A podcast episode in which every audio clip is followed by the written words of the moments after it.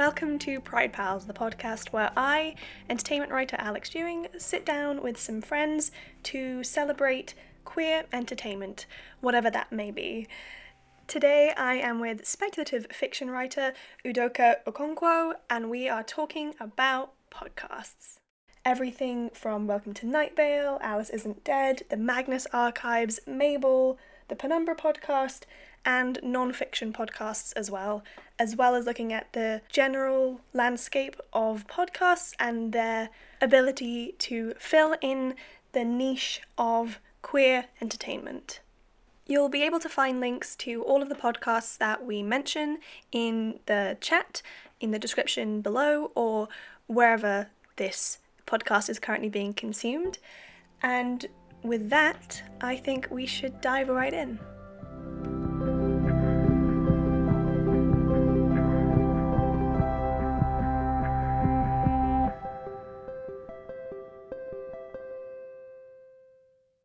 Hi, Alex. Hello. um, I'm so happy you asked me to come on and to talk about um, things I like. well, thank you for being here. I've actually been really excited for this chat because because a lot of other people I've spoken to are slightly more not generic and not in a bad way, but we have like films, TV, we've got a game, and like I hadn't even thought about podcasts, even though I listen to like quite a few, and they are well, they do tend to be queer. So what I mean, apart from Welcome to Night Vale, which I think a lot of people like had that as their kind of like first big like podcast experience. Like, what other podcasts do you listen to? I'm really interested. I I have been listening to Mabel. I'm nearly like through it. that this is a new one, but I'm really glad I found that one. I've completely forgotten of all other podcasts. Sorry to put you on the spot. I listen. Not at all. Uh, I listen to like a decent amount of uh, non-fiction mm. ones. There's. Do you know the Bet Bechdel cast? No. Um, is it like a film review kind of thing?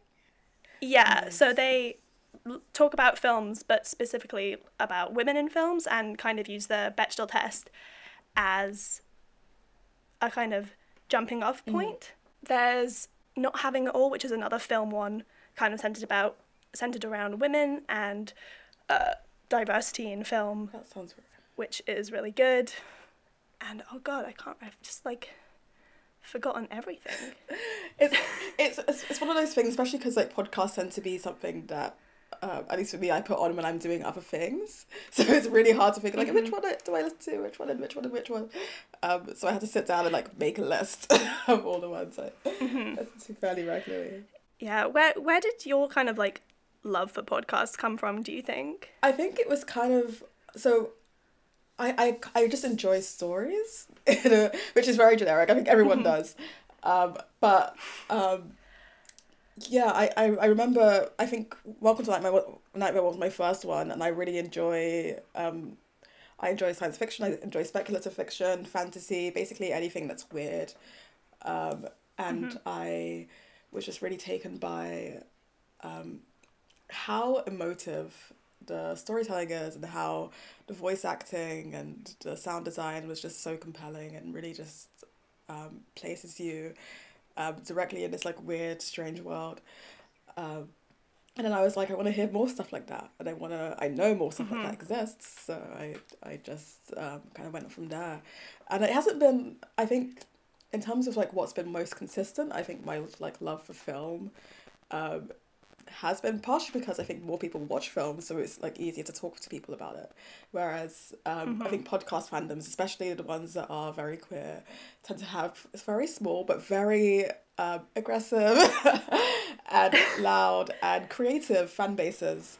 Um, that don't really like filter mm-hmm. out to the wider internet as much um, as maybe like um, films or TV shows or like cartoons like Steven Universe like I don't have to watch Steven Universe and like know exactly what the fandom's like to see lots of the fan Um, mm-hmm. Whereas like podcasts feel a bit smaller.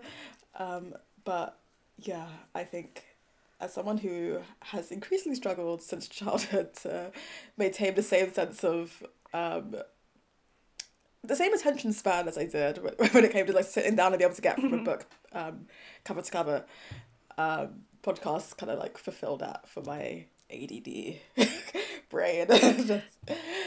so I, I think it's interesting you mention the idea that podcasts tend to be listened to by people who are more creative. I, I know it's a huge generalization, but I definitely think there's something there.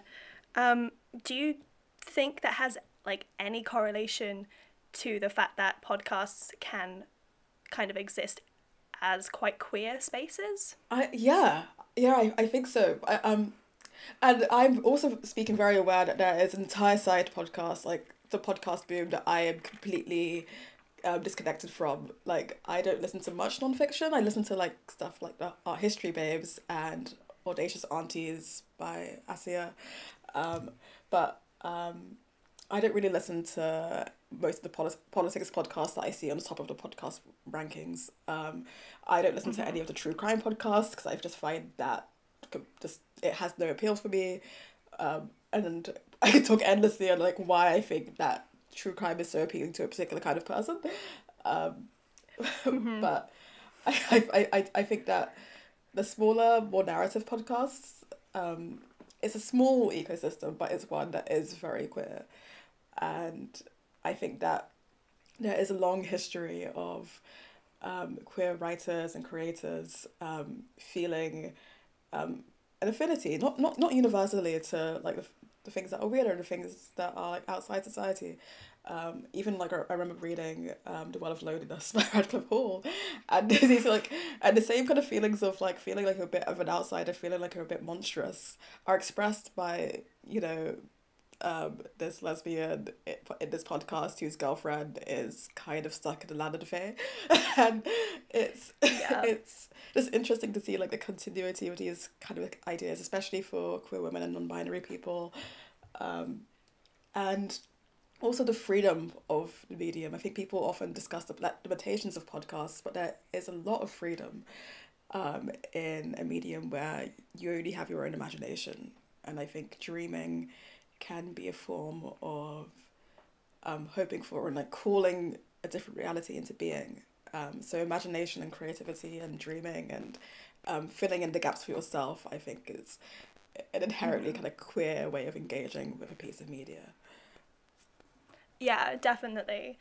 I also wonder whether that is to do with, or not to do with, but related to the idea that so many podcasts, that fiction podcasts that are really celebrated as having um, women loving women representation, male loving male, non binary characters, everything and anything happen to be stories that are really genre bending.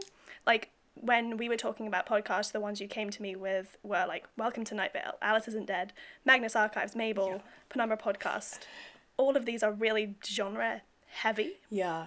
Yeah, I, I I think part of it is just that I, I'm, I'm a person of habit, and I just kind of um, there might be podcasts, queer podcasts out there that aren't, um, you know, so like in the sci-fi and uh, speculative kind of rap, but I haven't actually heard of them as much, and I've been on the internet a long time, and it's just very interesting um, mm-hmm.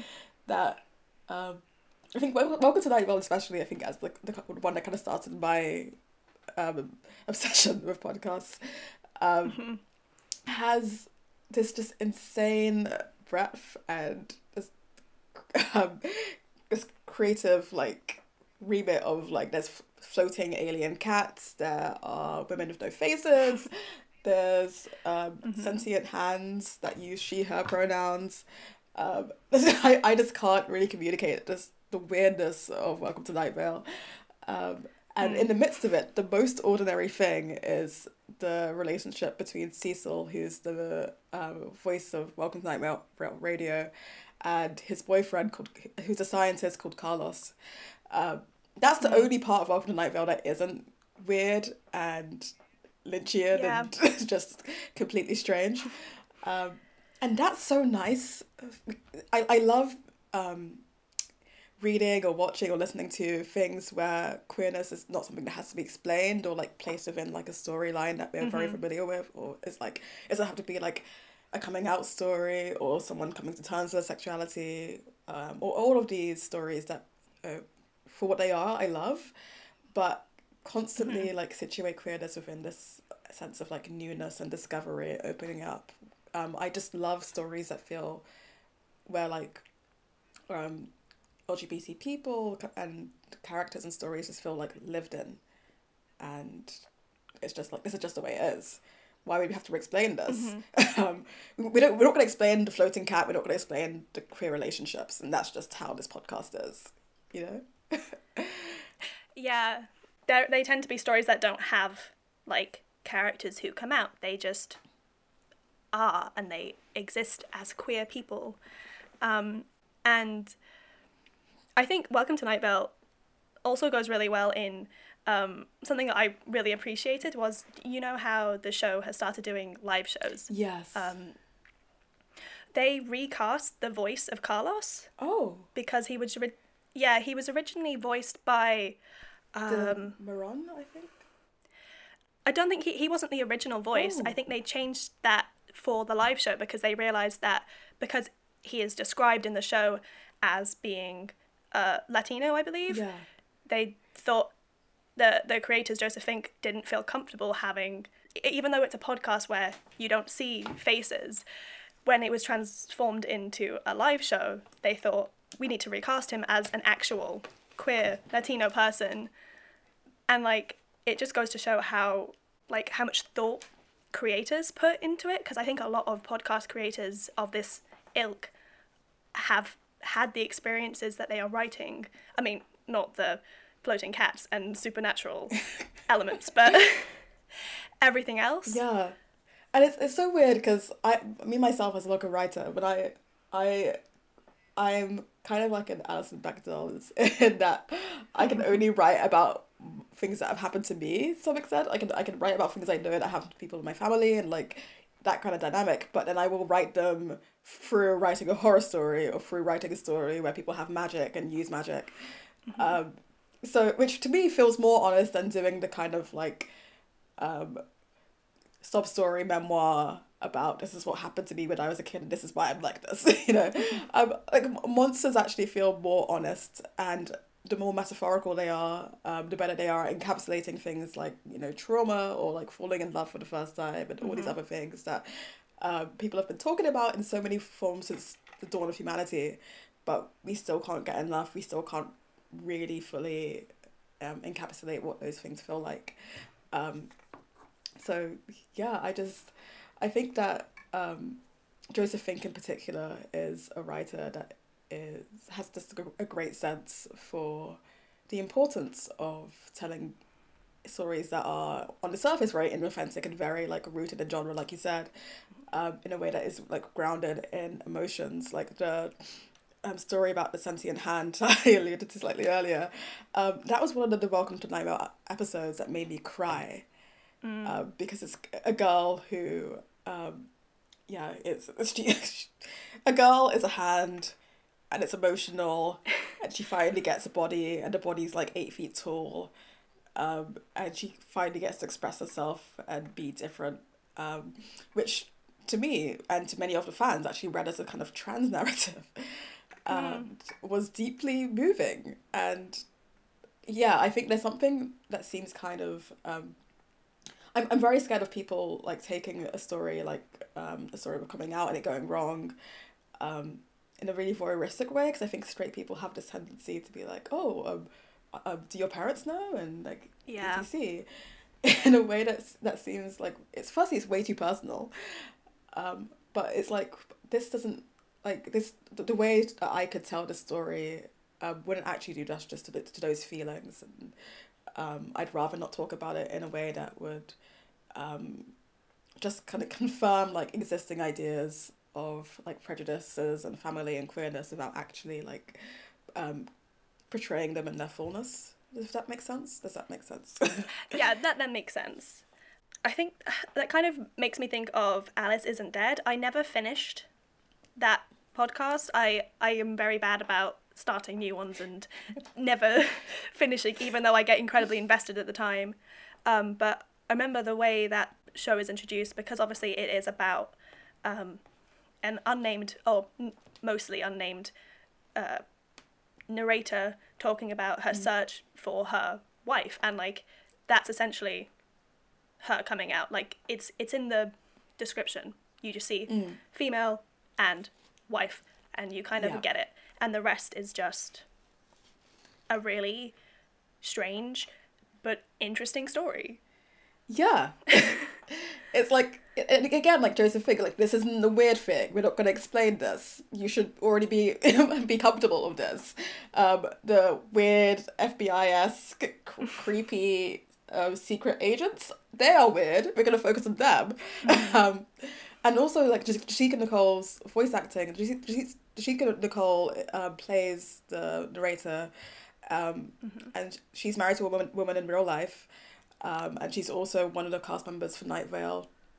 I didn't know that. Um, yes, um, yeah, she has. She's just done amazing work um, throughout the podcast genre, um, but yeah, and it's like even when a, a character isn't explicitly, because I think there's also this tendency to think, okay, are they queer, but they're not in a relationship with anyone, and Mm. thus like a lot of a, a lot of characters that may be queer coded or might be, but you don't know, um, kind of just go un- like unremarked upon and are just ignored.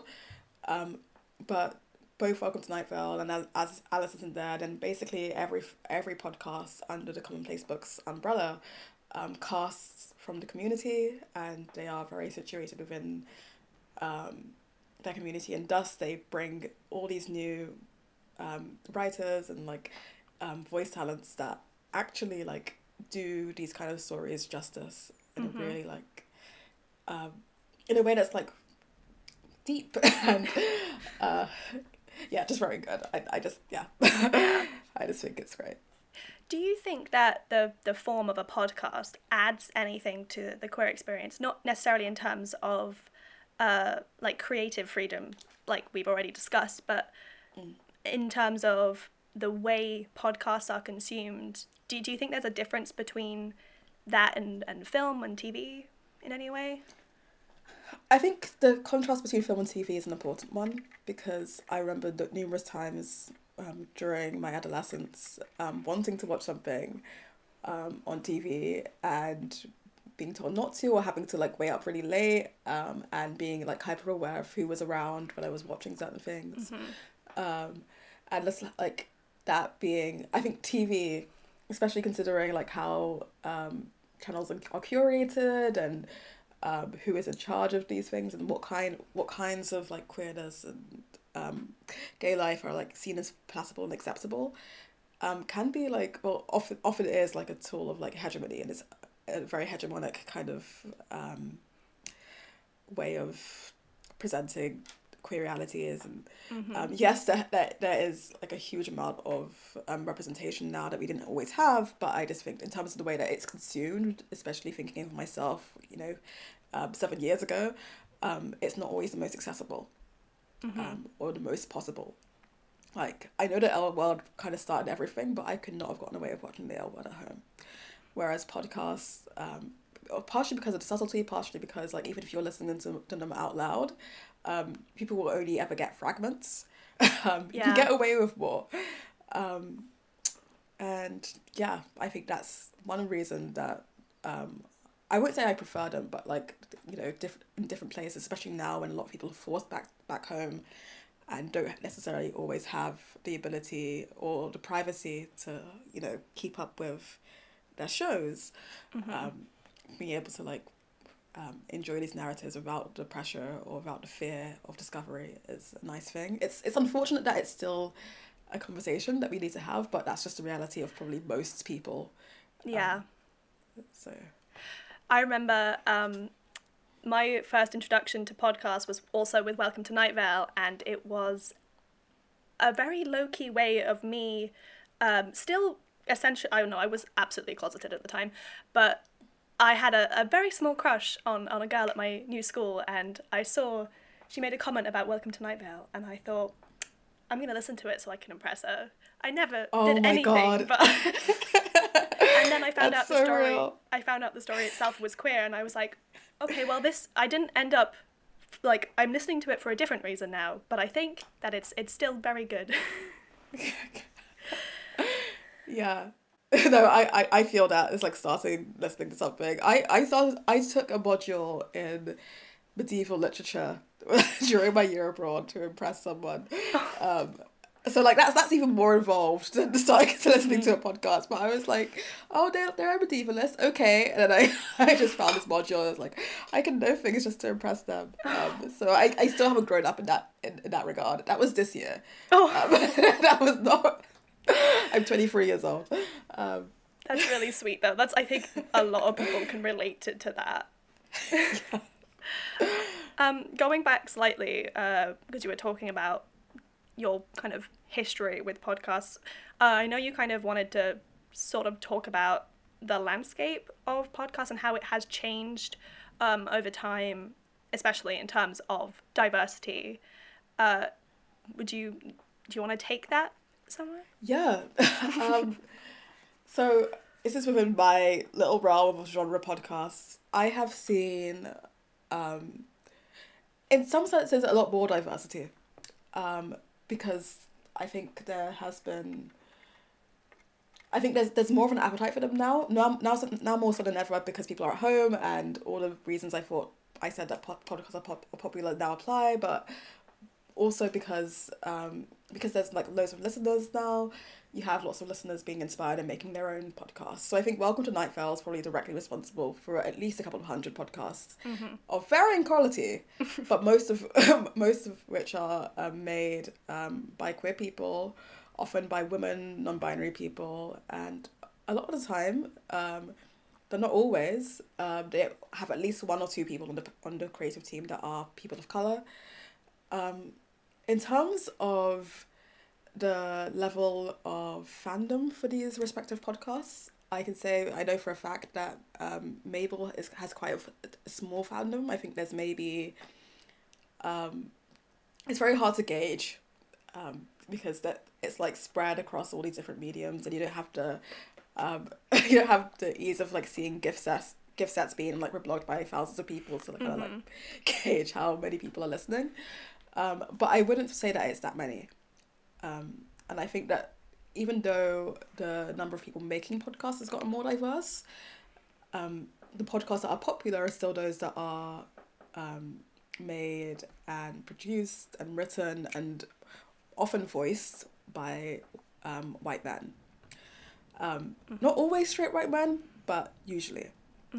And that's kind of what we're dealing with. Um, and I think it's really interesting when you consider that um, a lot of the people who are within these fandoms, within fandoms more generally, um, are often like younger wo- women, often queer, um, but still we have this um, huge reality of people gravitating to podcasts that, um, at, at least in terms of their creative team, um, still aren't that diverse. Um, So you'll have a couple of like brown characters or, or characters that could be read as people of color and characters that at least are written as queer. Um, but you won't have the same amount of diversity as you'd have if you actually listen to a podcast written by a black woman. Um, there are there is a, like a black woman's horror podcast. It's all right. It doesn't have much of a listening base, and that's I think that's the main issue with like looking at diversity in podcasts. You'll have some you have some characters, you have um, some queer relationships, but at least within the genre pod- podcast realm, it's still very standard in terms of representation. Um, and I don't really know what to.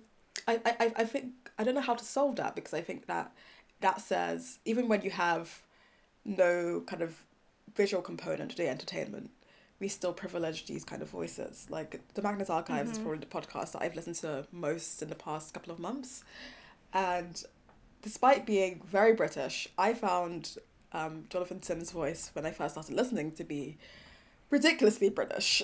like, um, if you ask an American what they think a British person sounds like, they sound like Jonathan Sims. Um, he is he's probably Oxford educated, at least the character that he's playing is, and um, very dry, very much of the um, like Harry Potter school of um, professorial, like intellectual sounding voices. And I was just thinking, if someone, if we had a character like Jonathan Sims, but voiced by someone like John Boyega, would he have the same level of appeal to people? Um, because I find his delivery, at least at first, to be quite dry, and there's reasons for that that are justified, you know, within the plot. Um, but you know, you can tell, you can, you can hear like the, when people are like speaking in dialects that are more reminiscent of like multicultural London English and um, that come from like you know a history of migration, and those kind of voices are pretty much almost always absent, especially in podcasts that are made um, by independent producers, Mm-hmm. um, and that's a bit of an issue. Um, Yeah, I was thinking about this the other day. Well, well, I was thinking about doing this podcast. Um, I was reflecting on the my own listening habits, and I don't think I have any. I have ever listened to podcasts that are made by, like, black people or people of color, um, let alone any sense of intersectional identities like women of color or, or anything like that. And I was just like, I need to find some because it, it's it's very strange that that is. I've never even noticed that huge gap in a. Even though podcasts fill a really, really ambitious genre bending, um, queer spaces, that there's still this huge gap.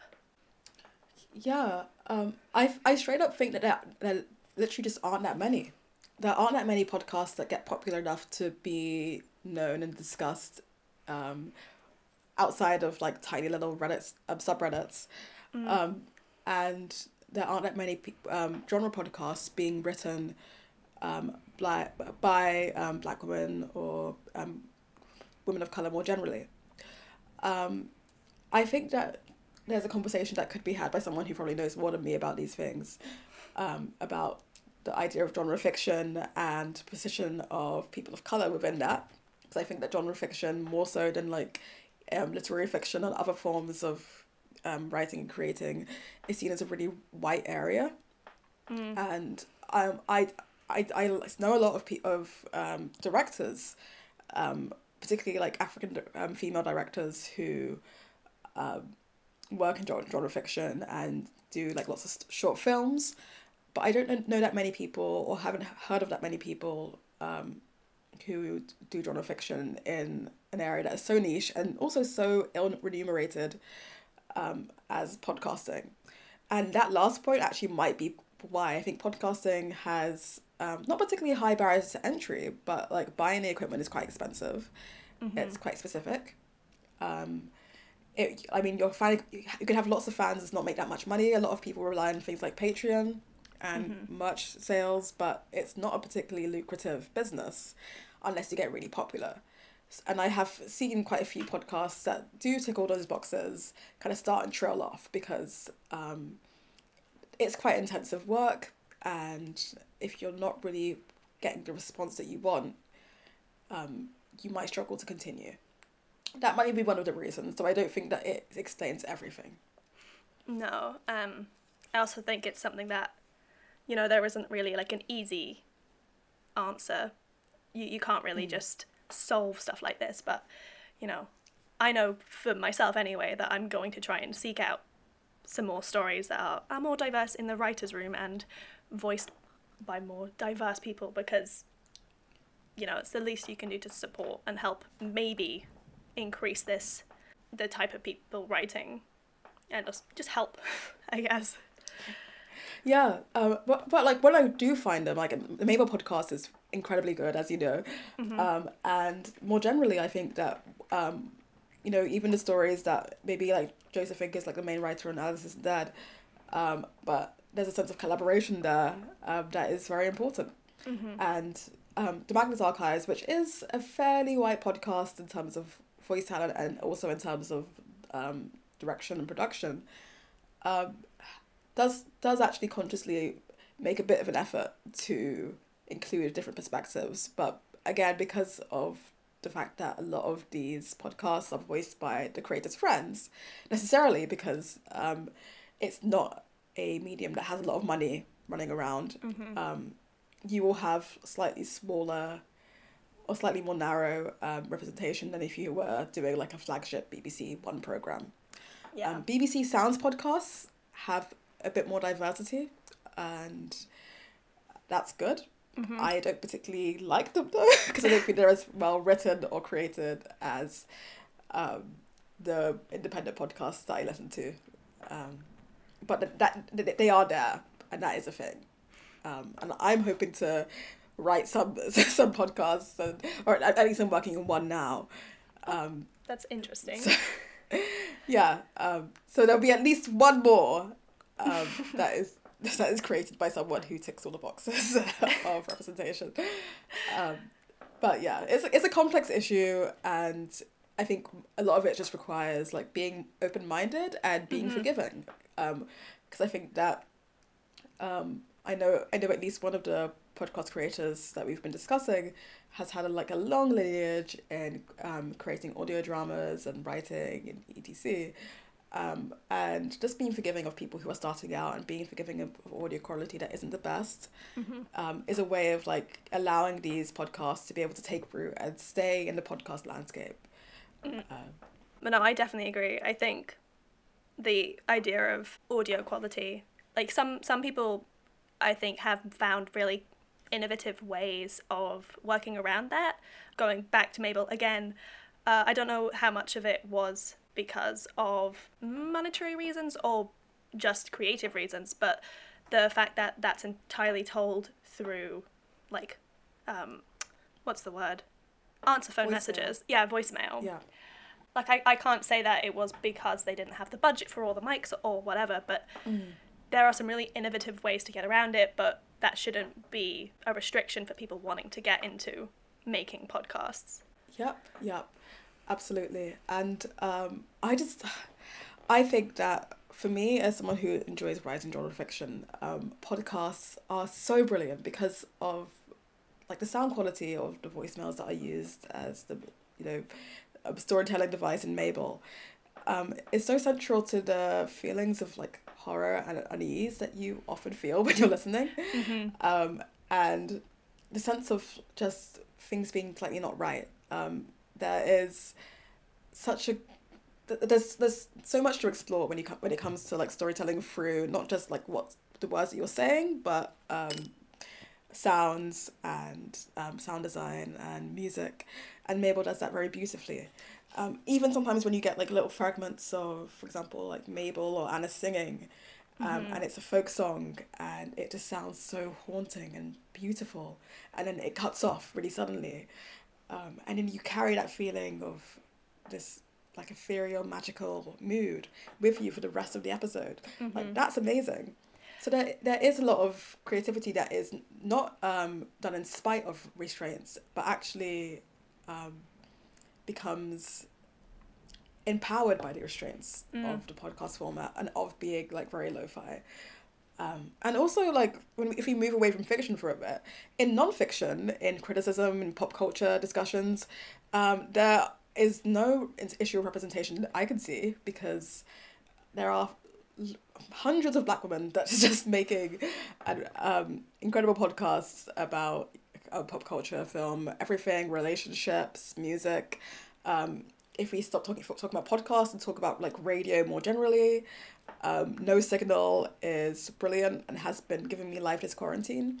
so outside of genre fiction, um, representation to me isn't that much of an issue. Um, different people might say differently, um, but there is definitely. I'd say that many of the most popular podcasts actually um, are coming from marginalized groups. Mhm. Um, so, and, and, and I think, again, I think that because they are done by independent um, production companies or um, collectives that can barely be called a company at all, um, you don't have to deal with the kind of um, suppressive framing that can come with um, coming through like the BBC or coming through like one of the more established media companies.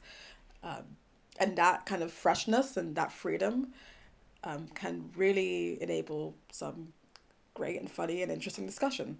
Mhm. Um, I don't listen to them that much because I'm a nerd, but I don't, knowing that they exist makes me happy.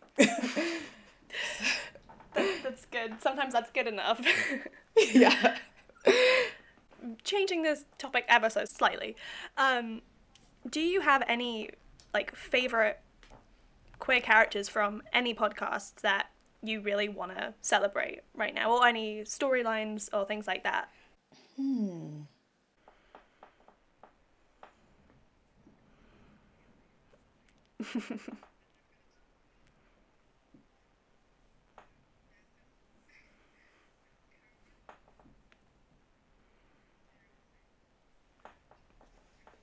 Mm-hmm. Fine, we forgive her. Um, and she gets involved in what's the goings on in the Magnus Archives. So, if your listeners don't know what the Magnus Archives is, it's basically set in a um, archival facility in London that is supposed to be documenting um, creepy, spooky, scary um, goings on um, in a very dry and British manner. Um, so it starts off with the narrator, Jonathan Sims, um, and the head archivist being very skeptical of, of these goings on, but they tend they t- start to get more and more real. And um, by the end of the first season, you are well aware that um, stuff's going down and creepy stuff exists. Um, Basira Hussain kind of gets introduced as um, a detective that's been assigned to the creepy goings on very like X Files esque fashion. Um, sh- she, like many characters um, in the podcast, has no no patience for Jonathan Sims and his um, sarcasm and his uh, dryness and his um, general uselessness, um, which is something that I love. I love mean characters. Um, but she does have a really strong bond. It's never really clearly um, described as either platonic or romantic, but though heavily implied by the way that the creators discusses these characters with another detective whose name is Daisy Tonner.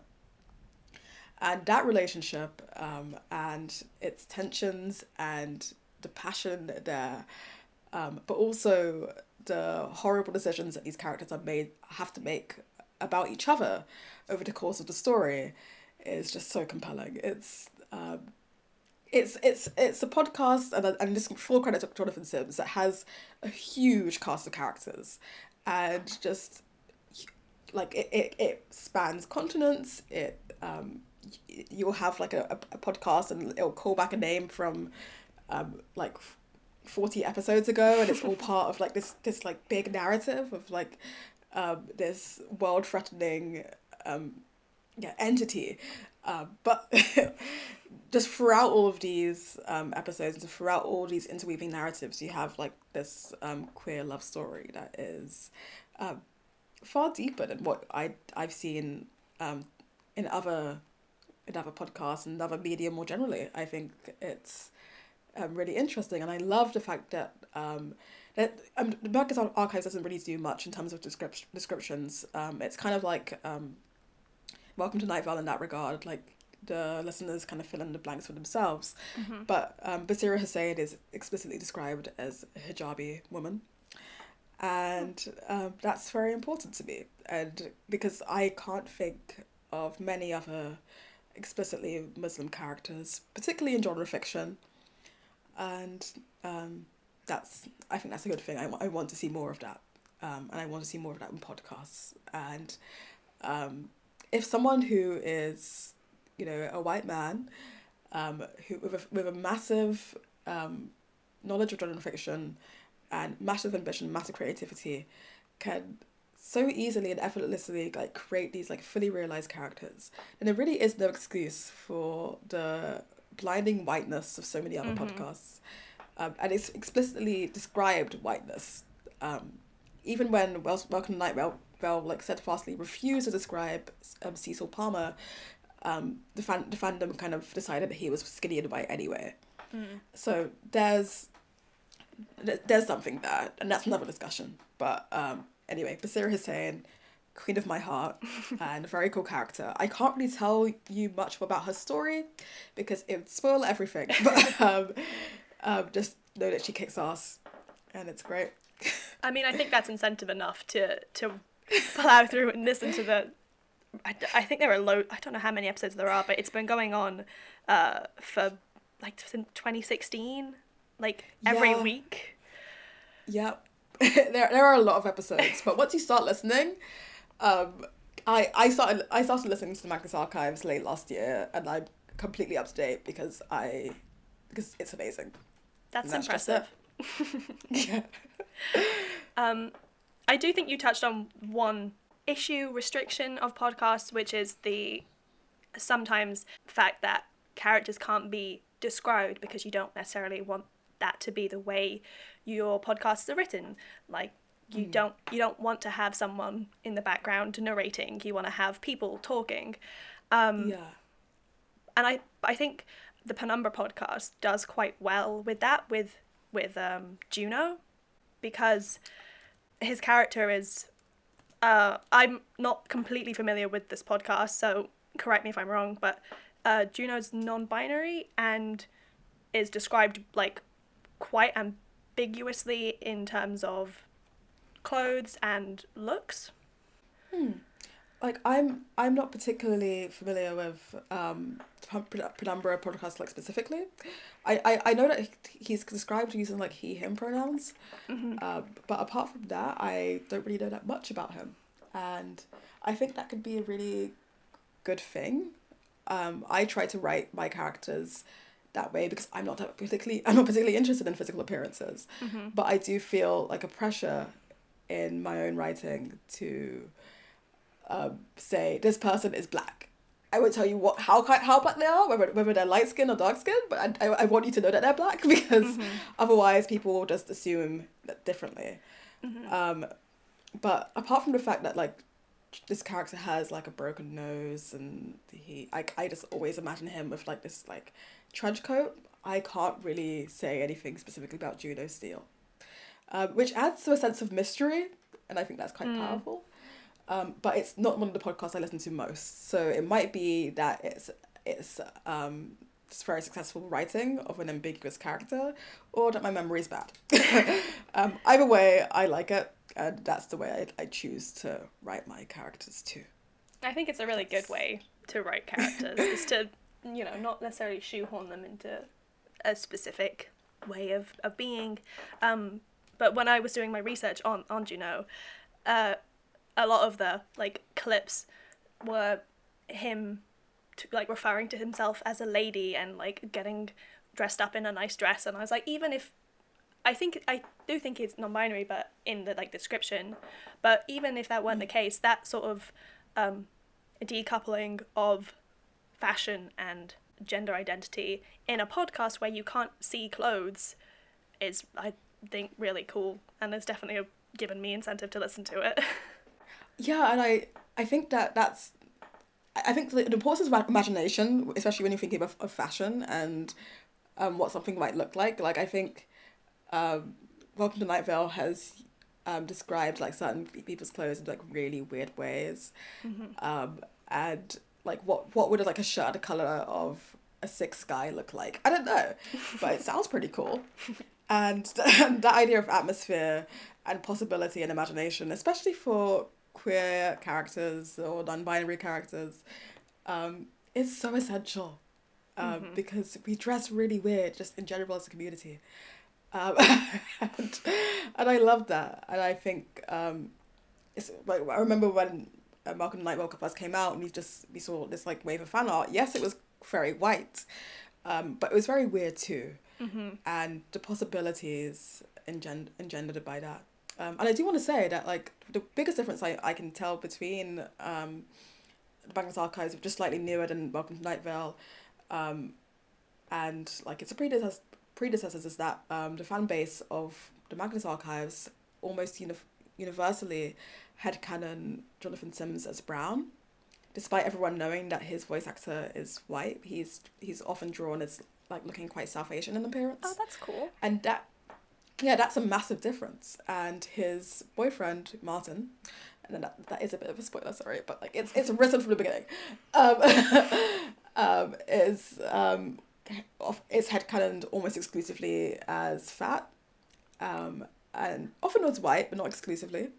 Um, but like his weight is always like always like a part of the way he's drawn, and it's like it never it doesn't take away from it's it's, ne- it's not used as a joke. It doesn't take away from like his badassery as a character, um, and it's like nice to have a leading man, I guess, or a, ro- a romantic lead. Um, that kind of like bucks ex- expectations of like what is seen to be attractive and like what is, um, the norm in more visual mediums. Um, I hate. I, I don't want to. I don't mean to imply by that that like it's only like podcasts that can do that. But I'm just glad that like podcasts have been thinking about that and have been writing around that in ways that um, are just really lovely to hear and experience. Yeah, I that's I think that's really cool. You always kind of assume a lot of characters to kind of be these skinny, often white, kind of Twinkie figures. Um, Either either Twinkie or com- and very like hyper feminine, and that's really not the case. Yeah. And these these shows are showing you that without ever actually showing you. I think that that kind of has brought this to a nice conclusion. Uh, do you have anything else you want to talk about or add? Only the, to recommend that people listen to these podcasts, and I can, yeah, I can deliver like a more um, a more comprehensive list of um, podcasts b- by b- Black women and by um, um, pe- yeah people of color more generally that I can recommend people listen to, um, but yeah, and I think I hope that people will accept that it's not just like the archers. um, there are there are just so much amazing work being done in these kind of non-traditional mediums, and it's just really exciting. Um, and that's kind of my piece. yeah. Um, I'll probably put a bunch of links to the podcast that we've mentioned uh, in the description of wherever uh, this is being consumed. And if you have any uh, ones that we haven't mentioned but you'd like me to share alongside this, send them across and I will I'll put them in for more sharing of really cool podcasts. Amazing. But otherwise, yes, thank you for joining Pride Pals for this episode. It's been really fun. It's been really interesting. Thank you for having me. Um, I've really enjoyed this. That was episode one of Pride Pals. Thank you so much for listening. It really means a lot. You can follow me on Twitter at Alex underscore Dewing, which will also be linked down there for more information about episodes to come. And I will see you next time where we'll be talking about androgyny in Steven Universe and She-Ra.